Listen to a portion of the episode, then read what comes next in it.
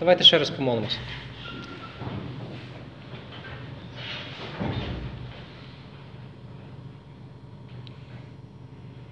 Боже, я хочу віддати цю проповідь в Твої руки. Е, Сьогодні трошки важкіша тема. І ну, дай правильні слова, дай е, Твого Духа, щоб ми чули Тебе. Ім'я Ісуса. Амінь. Е, Хто мене не знає, я думаю, що всі, всі мене знають, але мене звати Давид, я американець е, з Америки. Звичайно, я місіонер. І це другий чи третій раз підряд, мені здається, що по нашому розкладу проповідників у мене уривок про щось таке важке.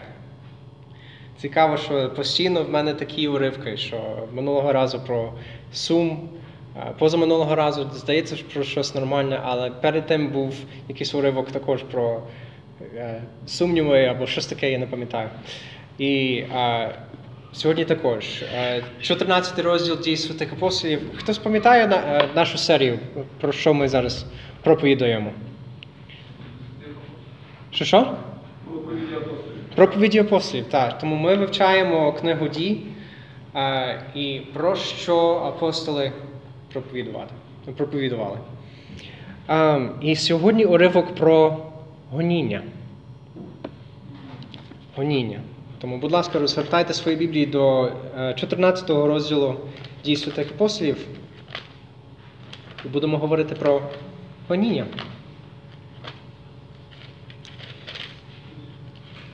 Не знаю, скільки у вас є досвід з таким, або е, чи у вас є родичі, що вже типу, друге покоління, або третє покоління, або четверте покоління е, віруючих тут у, е, в Україні. Тому ви знаєте, що таке гоніння в Радянському Союзі, так? І може хтось може мені сказати, що ну Давиде, можливо, це не вже не таке доречне питання, бо вже Радянського Союзу немає, Сталіна немає, Леніна немає. То тих людей, що так хотіли нас вбити, то ну, їх немає, так? Але чекайте, це ще доречна тема, як цього тижня. Є такий християнський веб-журнал, називається The Gospel Coalition. Це коаліція Євангелія. Дуже хороший такий журнал. Ще немає українською, але говоримо про це. І вони писали, що один із восьми християн зараз під гонінням в всьому світі. Це означає, що 260 мільйонів із усіх християн 260 мільйонів зараз під гонінням, під, під загрозою такою серйозною. А, і BBC а, написали весною 2019 року, тобто минулого року, а, що християни зараз переживають гоніння більше за будь-яку групу людей в світі. Тому це ну, треба молитися за наших братів, сестер в мусульманських країнах, наприклад, або е, навіть е, в деяких європейських країнах. Навіть тут в Україні, знаєте, оце, цей закон 0931, що мав бути, е, він не зник. Е, Ще є загроза на нашу свободу слова, як церква, як релігійні люди. І треба молитися далі, бо е, я читав е, статтю від е, є такий вебсайт Зміна. Е, Це активісти, вони трошки на ліву сторону, тому я не завжди згідний з, усім, що вони говорять. Але вони писали, що е, Зеленський відповів нам, фактично, після нашої петиції, що коротше, так просто не вийде. Розумієте? Що він ще хоче ці зміни вести. І що наша свобода є загрозою на свободу інших і так далі. То подумайте, моліться. Сьогодні не, не проповідь про таке, але гоніння є в світі і може бути тут в Україні. Є вже на Сході. Сепари зараз дуже багато чого роблять е, проти церкви. Коли ми говоримо про гоніння, важливо пам'ятати нашу історію християнську. історію церкви. Чому? Бо це показує нам приклад, як ми можемо поводитися під гонінням. Цього тижня був такий пастор, його звати Лауан Андімі. Я надіюся, надіюся, що я правильно вимовляв його ім'я. Він із Нігерії. Його стратили, його вбили в лісі через те, що християни не збирали достатньо коштів, щоб його відкупити. І це ну, це понеділок цього тижня. Розумієте? Е, Ми не знаємо, що, е, коли в нас колись чи буде черга. Тому сьогодні доречна тема. Звідки у них, у цього пастора, якщо дивитися відео, ем, зараз скажу його ім'я ще раз, цього Лауана, в нього в останньому відео ще є надія що є якась радість, що його звільнять або щось таке. І він каже, що навіть якщо не звільнять, то можливо це просто воля Божа. А звідки в нього може бути така радість, стільки радості? Або якщо вивчити нашу історію християнську, це не єдиний випадок, це випадок із тисячів, що якось у тих християн стійкість, радість і навіть любов до тих людей, що вчинять це гоніння проти них. Звідки це? Як нам відноситися до гоніння, якщо він буде в Україні, якщо він буде доторкатися до нас? Наш уривок, якщо ви пишете нотатки, раджу писати нотатки, коли хтось проповідує. Е, хочу задавати три е, три відповіді, як це сказати? Відповіді на три питання. Відповіді на три питання. Перше питання це що ми маємо очікувати. Друге питання це якщо страждати, тоді за що? І третє питання, як мати радість в такій ситуації? Тому перше, що ми маємо очікувати. Друге, якщо страждати, тоді за що? І третє, як ми маємо, як мати радість в такій ситуації? Тому який в нас уривок, як я як я вже сказав, в дій святих апостолів 14 розділ. Um, Тут проповідь е, цікава дуже. Е, чому? Бо вона зовсім відрізняється від проповіді е, в 13 розділі. Е, хто був минулого тижня? То пам'ятаєте проповідь Руслана? Він сказав, що е, Павло і Варнава вони приїхали в місто Антіохі, Антіохія, і вони проповідували де? Пам'ятаєте? Синагозі. Так, це місто, як е, не місто, місце. Це місце для євреїв. Вони приходять, вони слухають Слово Боже, старий заповіт, і говорять про Слово Боже і вивчають його. І там вони проповідували, як Руслан сказав, зразу про Ісуса, зразу про Месію. Так, дуже цікаво. Ем, Після цієї проповіді із 42-го вірша 13-го розділу до 7-го вірша 14 розділу. Ось те, що відбувається. 42-й вірш. Ці євреї вони кажуть Павлу і Варнаві, щоб вони вернулися. Вони хочуть слухати ще раз їх, тому дуже приємне враження в них було про Варнаву, про Павла. Вони хотіли ще раз слухати. Дуже багато людей навернулися до Христа, вони покаялися і стали християнами. І не тільки євреї, а ще погани, ще греки. Після цього випадку євреї, що залишилися, що не стали християнами, вони дуже заздрили. І вони почали е, сперечатися, вони почали сказати, що Павло і Варнава вони брешуть, вони кажуть вам неправду. Пам'ятаєте, так? Павло і Варнава вони казали, що ну, якщо ви не приймаєте Слово Боже, якщо ви не готові чути доброзвістку, тоді ми йдемо до поган. Ми будемо їм проповідувати. Про е, погани, що стали християнами, вони та, е, в той час раділи. Вони казали, що ну, слава Богові, Бог не тільки хоче говорити з євреями, а ще з нами. Пам'ятаєте мою проповідь два, е, два тижні тому, коли ми говорили про цю проблему в церкві? Ну, ось звідки ця проблема. А ті євреї, що почали обурюватися проти Павла і Варнави, вони зробили такий хаос в місті і виганяли їх з міста. Взагалі. Давайте читаємо 13, 13 розділ з 50 по 52 вірш. 13 розділ з 50 по 52 вірш.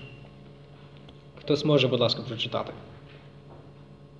Юдеї ж підбили побожних впливових жінок та значних у місті і зняли переслідування на Павла та Варнава, та й вигнали їх зі своєї землі. Вони ж, обтрусивши з ніг своїх порох, на них подалися в іконію, а учні сповнилися радощів і Духа Святого. Сповнилося радощів або радості. В них радість серед гонінь. Так? Після того, з першого по сьомий вірш, е, в 14 розділі вони йдуть в Іконію. А Майже те саме стається, багато увірували, потім гоніння, вони трошки більше часу е, перебували там, і євреї звідти виганяли їх з міста. І після того вони йдуть в місто Лістра. І це наш уривок. Тепер ми маємо контекст. Добре? Лістра. Їхній час описується з 7 вірша по 23. Це наш уривок сьогодні. З 7 вірша по 23. Лістра цікаве місто це звідки Тимофій. Це його місто. Це буде важливо пізніше. Ви готові читати наш уривок? Давайте з 7 по 13 вірш читаю. І Євангелію там звіщали. А в лістрі сидів один чоловік, безвладний, на ноги, що кривий був з утроби своєї матері, і ніколи ходити не міг. Він слухав, як Павло говорив, який пильно на нього споглянув, і побачив, що має він віру виздоровленим, виздоровленим бути. То голосом гучним промовив Устань, просто на ноги свої. А той скочив і ходити почав. А люди, побачивши, що Павло вчинив, піднесли свій голос, говорячи по ліка, лікаонському.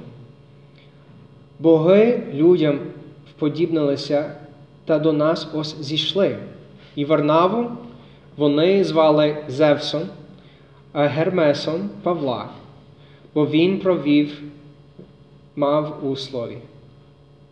А жрець Зевса, що що святиня його перед містом була, приподавив, припровадив е, бики та вінки до воріт, та й народом приносити жертву хотів. Зрозуміли? Дуже цікава реакція цих людей. Вас не дивує? Було було б дуже цікаво, якби ви почали говорити доброзвістку, знаєте, намагаєтесь щось там добре робити, і реакція людей була, що вони починають поклонятися тобі. Думаю, що незвична реакція, так? Але якщо розуміти історію цих людей, це зовсім логічно. Ось чому? Був такий поет римський, його звати Овід. І він написав подібну історію е, десь 10 років, 15 років після народження Ісуса. Що з Олімпа спустилися Зевс і Гермес. І вони йшли в район Тіана, що є дуже близько до Лістри. Це все описується в поезії цього Овіда. І вони йшли з хати до ще одної хати, ще одної хати, ще одної хати, багатих людей. Вони питали, чи можна зайти і там ночувати? Ні. Можна зайти у вас ночувати? Ні. І друге, третє, четверте, четверте, знаєте, такі відповіді. Нарешті дійшли до маленької хати бідної старої пари. І ця пара, їх звати Філемон і Бавкіда, вони прийняли Зевса і Гермеса. І вони вечеряли разом. Виявляється, що ой, це боги, це не просто люди. І е, налякалися, але Зевс і Гермес вони сказали, що не, все нормально, не, не бійтеся, але ми знищимо ваше місто. І е, зробили ту маленьку хату храмом, вели Філемона і Бавкіду на гору і утопили місто. Все, міста немає. І зробили таку нагороду е, і Бавкіді, щоб вони були священниками в тому храмі, і коли вони померли, вони стали деревами біля храму. Що так, заплетені дерева. Це історія пригадана, знаєте, фальшива, фактично, але це, це їхня віра. Тому, коли вони намагалися зробити жертву Варнаві і Павлові, це фактично вони просять у них, ну, будь ласка, не знищте наше місто. Будь ласка. Розумієте? Це це тому. І дуже мені цікаво, знаєте, що що через те, що вони вірили у це втілення фальшивих богів, вони пропустили втілення Ісуса Христа. Ось дуже цікаві паралелі можна вести між цими двома історіями, що Зевс і Гермес вони прийшли ніби прогулятися по якомусь місту, а Ісус прийшов на місію. Що Зевс і Гермес, коли е, хтось їх прийняв, це тільки бідна, праведна пара. А Ісуса, якщо читати Євангеліє від Луки, і бідні, і багаті його прийняли і бідні, і багаті його е, ну, прийняли не тільки як до, до себе додому, а як Спасителя, увірували в нього. А праведні відкинули його. Зевс і Гермес вони засудили місто, а Ісус сам був засудженим. Зевс і Гермес вони дали спасіння праведним, а Ісус дає по благодаті. Зевс і Гермес вони відреагували як люди, вони помстилися. А Ісус каже, що з Христа. Отче, відпусти їм. Вони не знають, що вони роблять. Знаєте слова Ісуса? Читаємо далі. Ось проповідь Павла може більше як крик, ніж проповідь, але з 14 го вірша по 18. Та коли про це почули апостоли Варнава і Павло, то роздели одежі свої та й кинулися між народ, крикаючи та говорячи, що це робите, люди? Так і ми, такі самі смертельні, подібні вам люди, і благовістимо вам від оцих ось, ось марнот не вернутися до Бога живого, що створив небо і землю, і море, і все, що в них є. За минулих родів поступив він усім народам, щоб ходили стежками своїми, але не е, не зоставив себе він без свідчення, доброчинячи, подавав нам із неба дощі та вирожайні часи та наповнював їжею і радощами серця наші. І говорячи це, заледве спинили народ не приносити їм жертв. жертв. Як я сказав, дуже цікава проповідь. Якщо порівняти із 13 розділом, чого тут немає в цій проповіді? Або кого тут немає в проповіді. З 14 по 18 вірш. Ну, в самій проповіді. Чого чого або кого тут немає?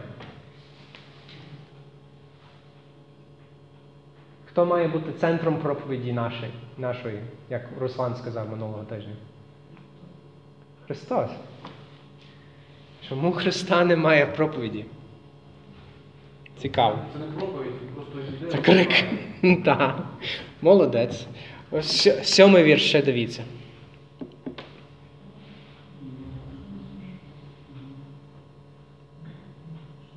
Євангелія. Євангелія що означає? Що вони вже говорили про Ісуса, а тут крик просто, щоб їх, щоб їх зупинити. Так? Але є, це не все. Це не все. Що в 13 розділі, як ми сказали, що вони зразу, ну, він зразу міг говорити про Месію через те, що там євреї. Вони вже очікують Христа. І він каже, що Христос прийшов. А тут в, когось є переклад Турконяка? Е, Читай, будь ласка, е, 11 розділ, 6 вірш, е, послання до євреїв. Турконяка. Трошки ясніший переклад е, іменно цього вірша. 11 розділ, 6 вірш Тур, Турконяка. Е, цей, послання до євреїв. Без віри неможливо догодити Богові. Тим, які приходять до Бога, треба вірити, що Він є, що ви нагороджуєте, як які їх шукають. Розумієте вірш? Що перед тим, як вірити в Ісуса Христа, треба вірити, що Бог взагалі існує.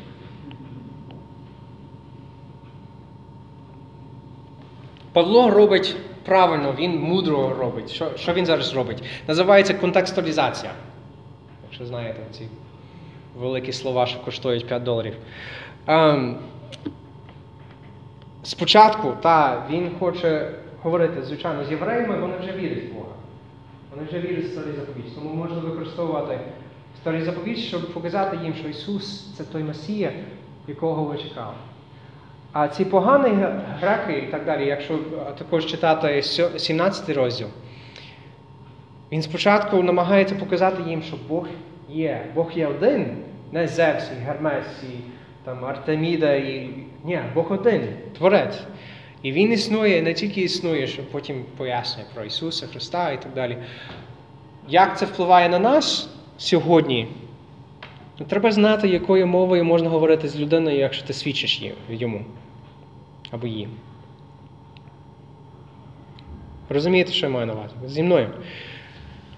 Наприклад, я часто люблю розповідати про те, як я їжджу в таксі і там намагаюся говорити з водіями. Ви знаєте, якщо ви слухаєте мої проповіді, е, слухаю мої проповіді. Що я вперше роблю, коли я сиджу в таксі? Я шукаю ікони.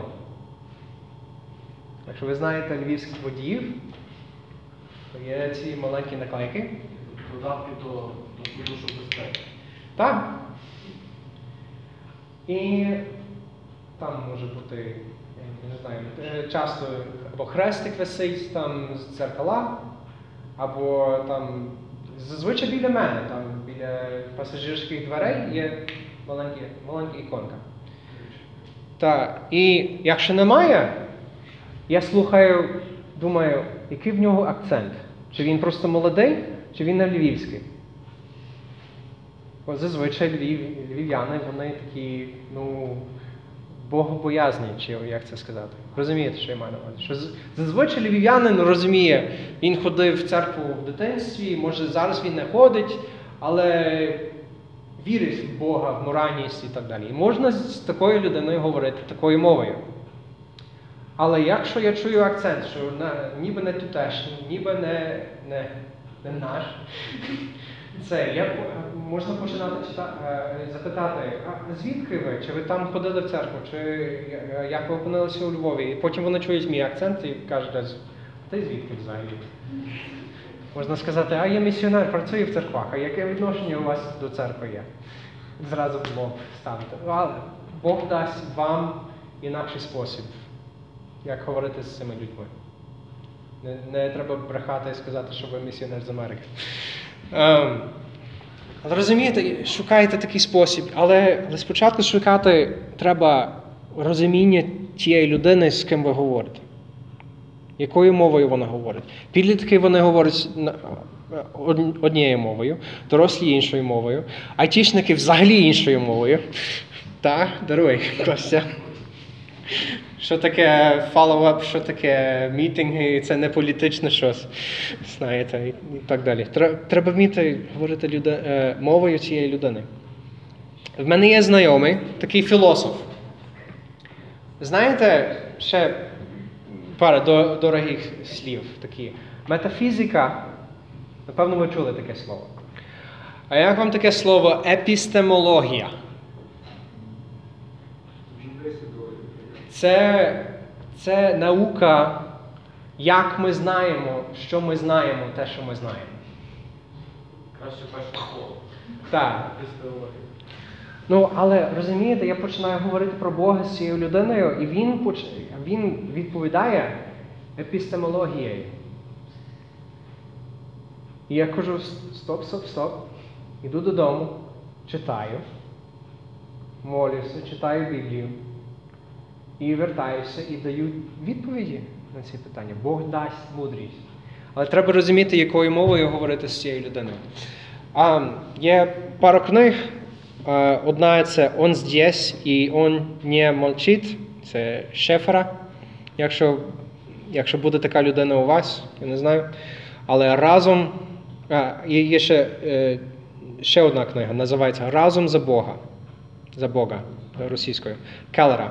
Тому ці дві книги вони дуже е, допомагали мені з такими питаннями.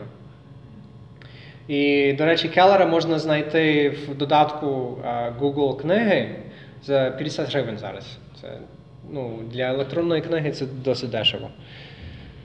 Тому, так, контекстуалізацією Павло займається. Так? Вертаємося до уривку. Все-таки проповідуємо з, з писання. Так?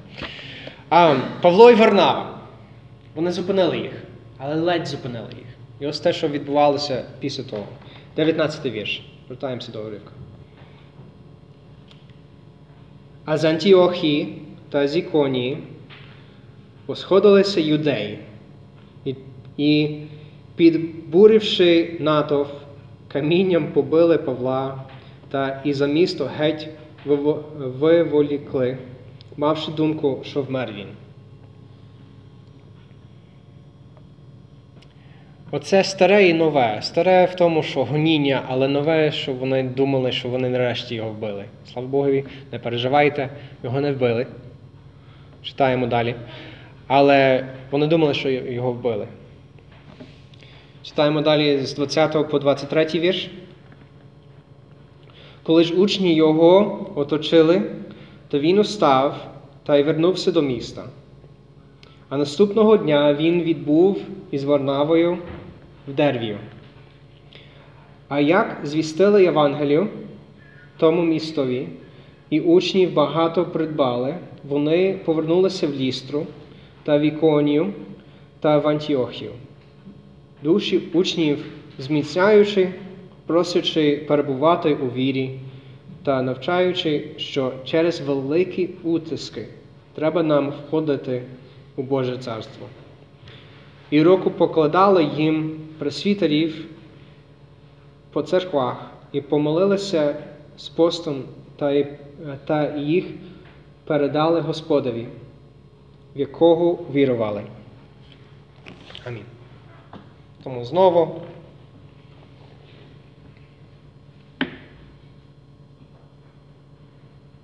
Знаєте, я думаю, що ці вірша це основні вірші нашого уривку сьогодні.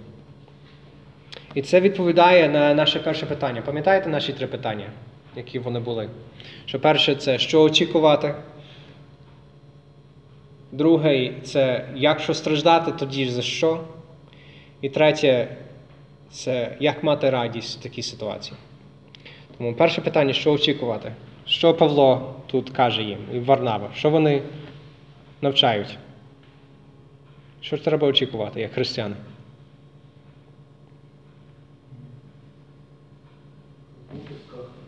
Там. Він має на увазі гоніння. Гоніння очікувати. Треба нам входити в. Угу. Так. Що це нормально, це, це нічого дивного.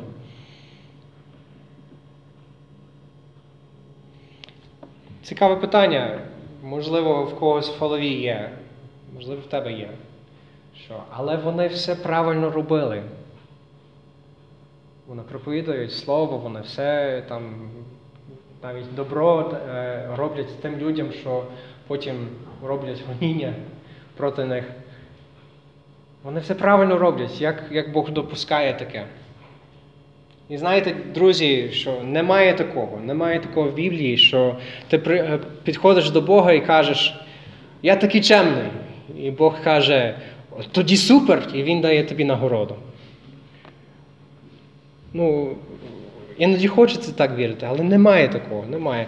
Петро, Павло, Варнава, Яків, Йосип Старого заповіту, Даниїл, Єремія, Захарія, Іван Хреститель, Ісус Христос. Вони всі страждали за що? За праведність. За те, що вони правильно робили. За те, що вони добре робили. Страждали за праведність. І знаєте, є такі пророки по телебаченню, що, можливо, е, кажуть, що та, я пророк, що е, праведні не страждають і що вас благословляю. Таке. Е, Моє відповіді на таку людину це більшість пророків в Божому Слові катували за слово. Що Ісус є доказом, що це все брехня, і Він нам приклад життя. І життя в стражданнях. І краще бути благословенним Богом і правдою, ніж якимось пророком по телебаченню. Але, будь ласка, хтось може читати ще раз 22-й вірш цього розділу. І ще хтось може, будь ласка, прочитати 52-й вірш минулого розділу. Хто, хто буде 22-й вірш? Сл- Славік. Хто буде 52-й вірш минулого розділу? 13.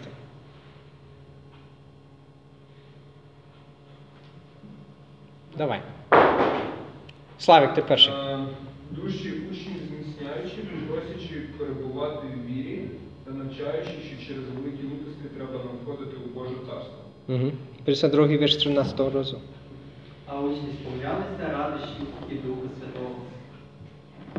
Радість. Що це е, очікувано. Звідки ця радість? За що вони страждали? Ви знаєте, що Павло, коли він пише Тимофієві, коли він пише іншим церквам е, в своїх е, посланнях, він пише те саме, що очікуйте, що Бог дасть радість. Е, Петро те саме пише. Якщо розвертати до першого послання від Петра, можете, але тільки тримайте палець в Ді, в книзі Ді. Петро писав дуже подібне. Четвертий розділ з 12 по 16 вірш читаю. Улюблені, не дивуйтеся огневі, що вам посилається на випробування, не мов би чужому випадку для вас, але через те, що берете ви участь у Христових стражданнях, то тіштеся, щоб і у взя- з'явленні слави Його раділи, ви звеселялися. Тут дуже цікаві вірші наступні е, з 14 по 16. Коли ж вас ганьблять за Христове ім'я, то ви блажені. Бо на нас, перепрошую, бо на вас спочиває Дух слави і Дух Божий.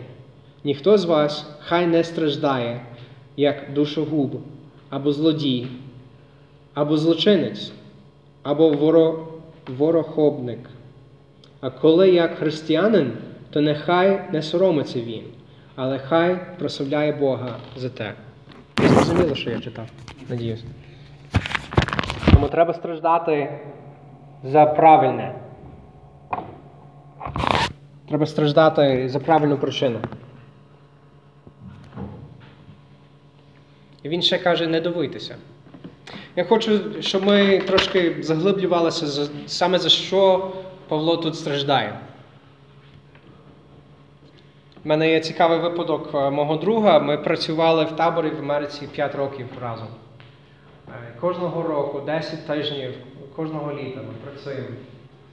І коли перший рік ти просто вивчаєш там правила табору, ти намагаєшся розуміти, як працювати з дітьми, знаєте, це ознайомлюючий процес. А на, вже другий, третій, четвертий рік починаєш е, всяке шукати, щоб більше і більше зацікавити дітей.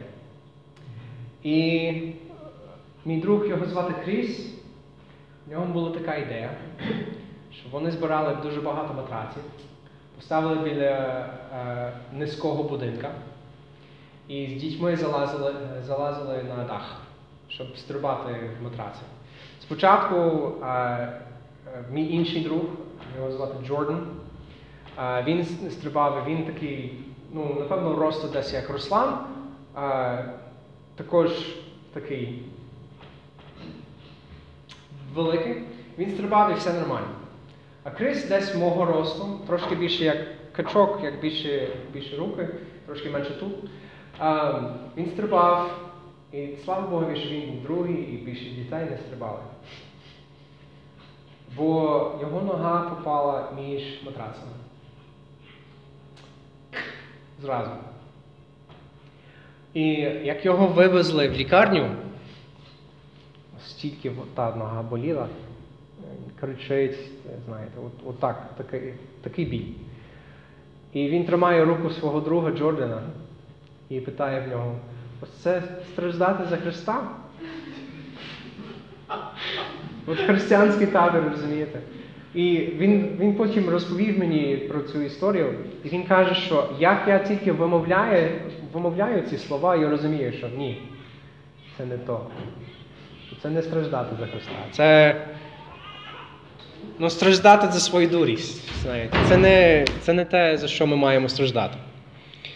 А є ще інший випадок. Нещодавно був такий пастор, він говорив про, е, про свого сина, як він ходив в школу, і в школі вони хотіли заставляти його танцювати. Думаю, ви знаєте нашу позицію стосовно цього, якщо тут в церкві діти там, танцюють з нашими піснями прославлені, ви знаєте нашу позицію. Але е, в церкві цього пастора а, було заборонено будь-які танці. І він потім сказав, що ну, як його син там сидить на уроці перший рік, другий рік, і з, з його друзями він не, він не танцює, йому не весело, йому навпаки виглядає трохи дивно і так далі, знаєте. Він потім дуже жалів свого сина. І каже, що мій син страждав не через те, що Христос так, так хотів, а страждав через те, що він баптист. Ми не маємо страждати за свої навіть традиції, якщо їх немає в Біблії, а за Христа, за проповідь Євангелія. І той пастор тому так жалів, сказав, що більше такого не буде. Він пустив свого сина, син тепер танцює. Таке. Так. А Павло за що страждає? Він сказав євреям, що я йду проповідувати поганим. Він сказав релігійним людям, що я йду проповідувати тим, кого ви не приймаєте. Ого, так? Це страждати за Христа. Пам'ятаєте, я не пам'ятаю, це десь місяць тому я проповідував про сварку, яку я мав з, з одним братом. Не з нашого союзу, він не з нашої церкви, він не, ви його не знаєте. Е, але я сказав йому, що я хочу проповідувати е, людям ЛГБТ. Жах. Знаєте, християни жах. І, ну, але це те саме, що Павло сказав євреям, що я хочу проповідувати добру звістку тим людям, кого ви не приймаєте. Розумієте? Він так обурився проти мене, і, і у нас була така сварка. Я ще не знаю, які там наслідки можуть бути. Побачимо. Але що я хочу їм показати, оці, цим людям ЛГБТ? Я хочу показати їм Євангелія. Це єдине те, що дасть їм покаяння взагалі від цього гріха. Е, Любов Божа я хочу їм показати. Бо Бог сказав, що е, Він полюбив весь світ і тому послав свого сина єдинородного. Знаєте, Івана 3,16. Весь світ. Я хочу показати їм правду про їхній гріх, що будь-який гріх тебе вбиває. Ну, чи то буде ненависть, чи заздрість, чи ЛГБТ, чи гордість за те, що ти людина третього покоління баптистів.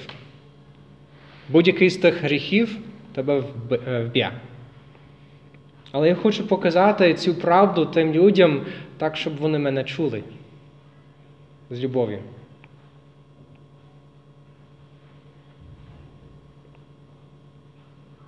Не так, щоб вони мене відкинули. Це ваше. І за це можу страждати від християн. Так. Перші дві питання, перші два питання, які я задавав на початку. Що очікувати? Страждання. Гоніння. Друге питання: за щось треба страждати? За Євангелія. Та? А третє, як мати радість в такій ситуації, як в 52-му вірші, що Даниїл прочитав нам. Пам'ятаєте, що я сказав а, на початку? Чи є це рідне місто? Лістра. Тимофій. Тимофія. Будь ласка, розгортайте до другого послання до Тимофія. Друге послання до Тимофія. Це останній лист Павла. Написаний. Скажу. Просто спочатку знайдіть послання. Будемо в першому і другому розділах. Оцей лист до Тимофія, останній лист Павла, це в такий важкий час його життя. Павло навіть пише в тому листі, що він не знає, можливо, скоро помре. Він не думає, що він вийде з тюрми, він пише з тюрми. Він не думає, що він вийде з тюрми живим.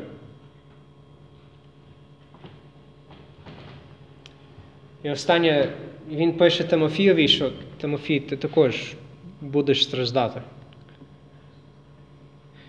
А він в цих перших двох розділах він розкриває нашу мотивацію, як ми можемо радістю відноситися до цих ситуацій. Хтось може, будь ласка, прочитати 12-й вірш, а ще хтось, а це першого розділу, 12-й вірш першого розділу другого послання до Тимофія. А хтось інший, будь ласка, прочитай з 8 по 13 вірш другого розділу. Тому перший розділ, 12 вірш. Хто візьме? Цієї? Зараз. Хто візьме? Ти? Так. Добре. А хто візьме з 8 по 13 вірш другого розділу? Давай, Славі. Окей. Будь ласка, 12 вірш першого розділу. Цієї причини й терплю я оце, але не соромлюсь, бо знаю, кого я вірував, та впевнився, що має він силу заховати на той день заставу мою. Угу. Пам'ятай про Ісуса Христа з насіння Давидового, що воскрес із мертвих за моєю Євангелією, за яку я терплю муки аж до ув'язнення, як той злочинець, але Слова Божого не ув'язнити. Через це переношу я все ради вибраних, щоб і вони доступили спасіння, що в Христі Ісусі, славою вічною. Вірне слово, коли разом з ним ми померли, то й е, житимемо разом із ним. А коли терпимо, то будемо е, разом також царювати. А коли відцураємось, то і він відцурається нас. А коли ми невірні, зостається він вірним, бо не може зректися самого себе. Амінь. Як Тимофієві розуміти мотивацію Павла, як Павло може радісно пережити ці страждання? Пам'ятати Христа. Павло сказав в 12 му вірші першого розділу, що я знаю того, що зберігає мене. Це трошки більш дослівніше, можливо. що Це заставу мою, що Бог мені дав, але Він зберігає.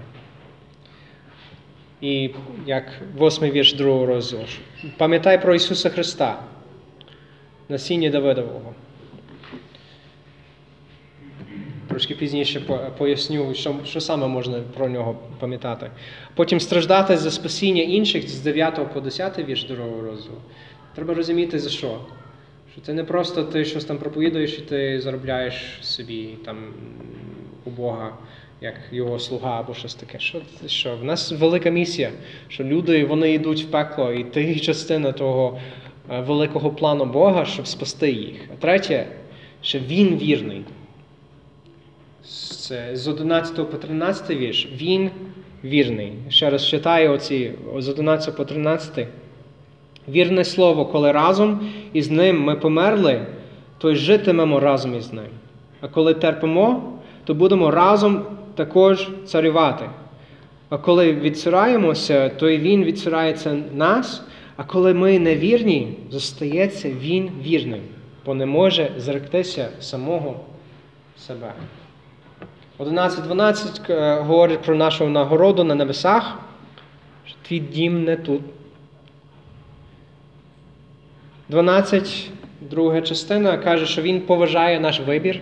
Це відсиратися. Знаєте, ви можете кинутися в ровера. Це не обов'язково. Ви можете, якщо гоніння для вас завелике, можете сказати і Христу е, до побачення, Він тебе поважає.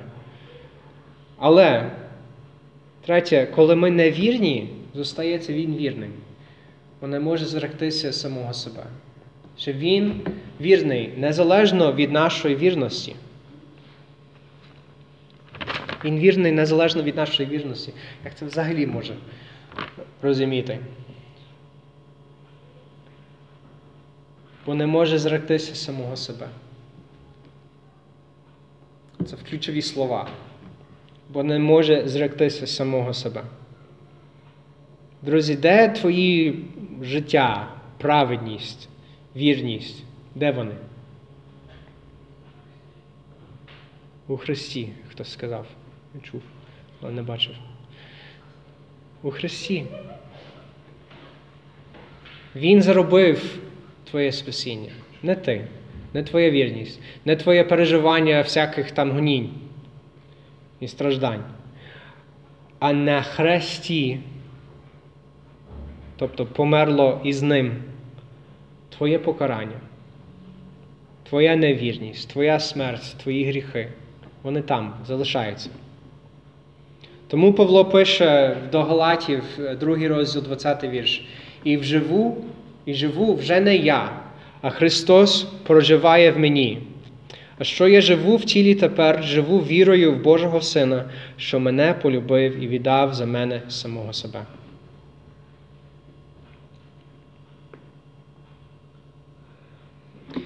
Ще раз Він каже, пам'ятати Ісуса Христа. Що пам'ятати про нього? Цікаво, якщо порівняти Павла, Петра, того пастора в Нігерії, інших християн з Христом в стражданнях. Що ми можемо дізнатися, що ми можемо бачити? Що в Павла якась радість, якась надія. Петра якась радість, що він розуміє, що Господь його веде, навіть через страждання, через гоніння. Оцей пастор з Нігерії, інші християни, Полікарп, це учень Івана апостола. Вони всі померли заради Христа, заради Євангелія. А Ісус, що у нього? Йому важко. В нього стрес. Пам'ятаєте уривок, там, де кров йде з його чола, що в нього стільки стресу, що в нього капіляри вони три, триснулися, і і його піть, як кров йде з його чола. Що він плаче, він кричить. І знаєте, що він кричить? Він каже Елой, Елой, лама савахтані. Знаєте вірш? Що означає Боже мій, Боже мій, нащо ти мене покинув? Тобто, Павло може казати, Бог зі мною в моїх стражданнях. Петро може казати, Бог зі мною в моїх стражданнях. Ти можеш сказати, Бог зі мною в моїх стражданнях. Чому? Бо Бог його відкинув в його стражданнях. Бог його залишив, щоб він міг бути з тобою. Чому? Тому що ми не заслужили такої підтримки в стражданнях. Ні твоїм намаганням, ні твоєю, твоєю молитвою, ні твоїм ходінням в церкву, ні, ні за що. Ти не заслужив підтримку в стражданнях. А Ісус замість тебе заслужив. І Він віддав цю підтримку Божу тобі. І в нього залишається нічого. Він такий Спаситель. Він тебе стільки любить, щоб бути в такій ситуації. Тому відповіді на ці три питання. Очікуйте гоніння. Страждайте за Євангелія, не за свої традиції або щось там другорядне. І майте радість у Христі, що Бог з тобою, незалежно від ситуації. Помолимось.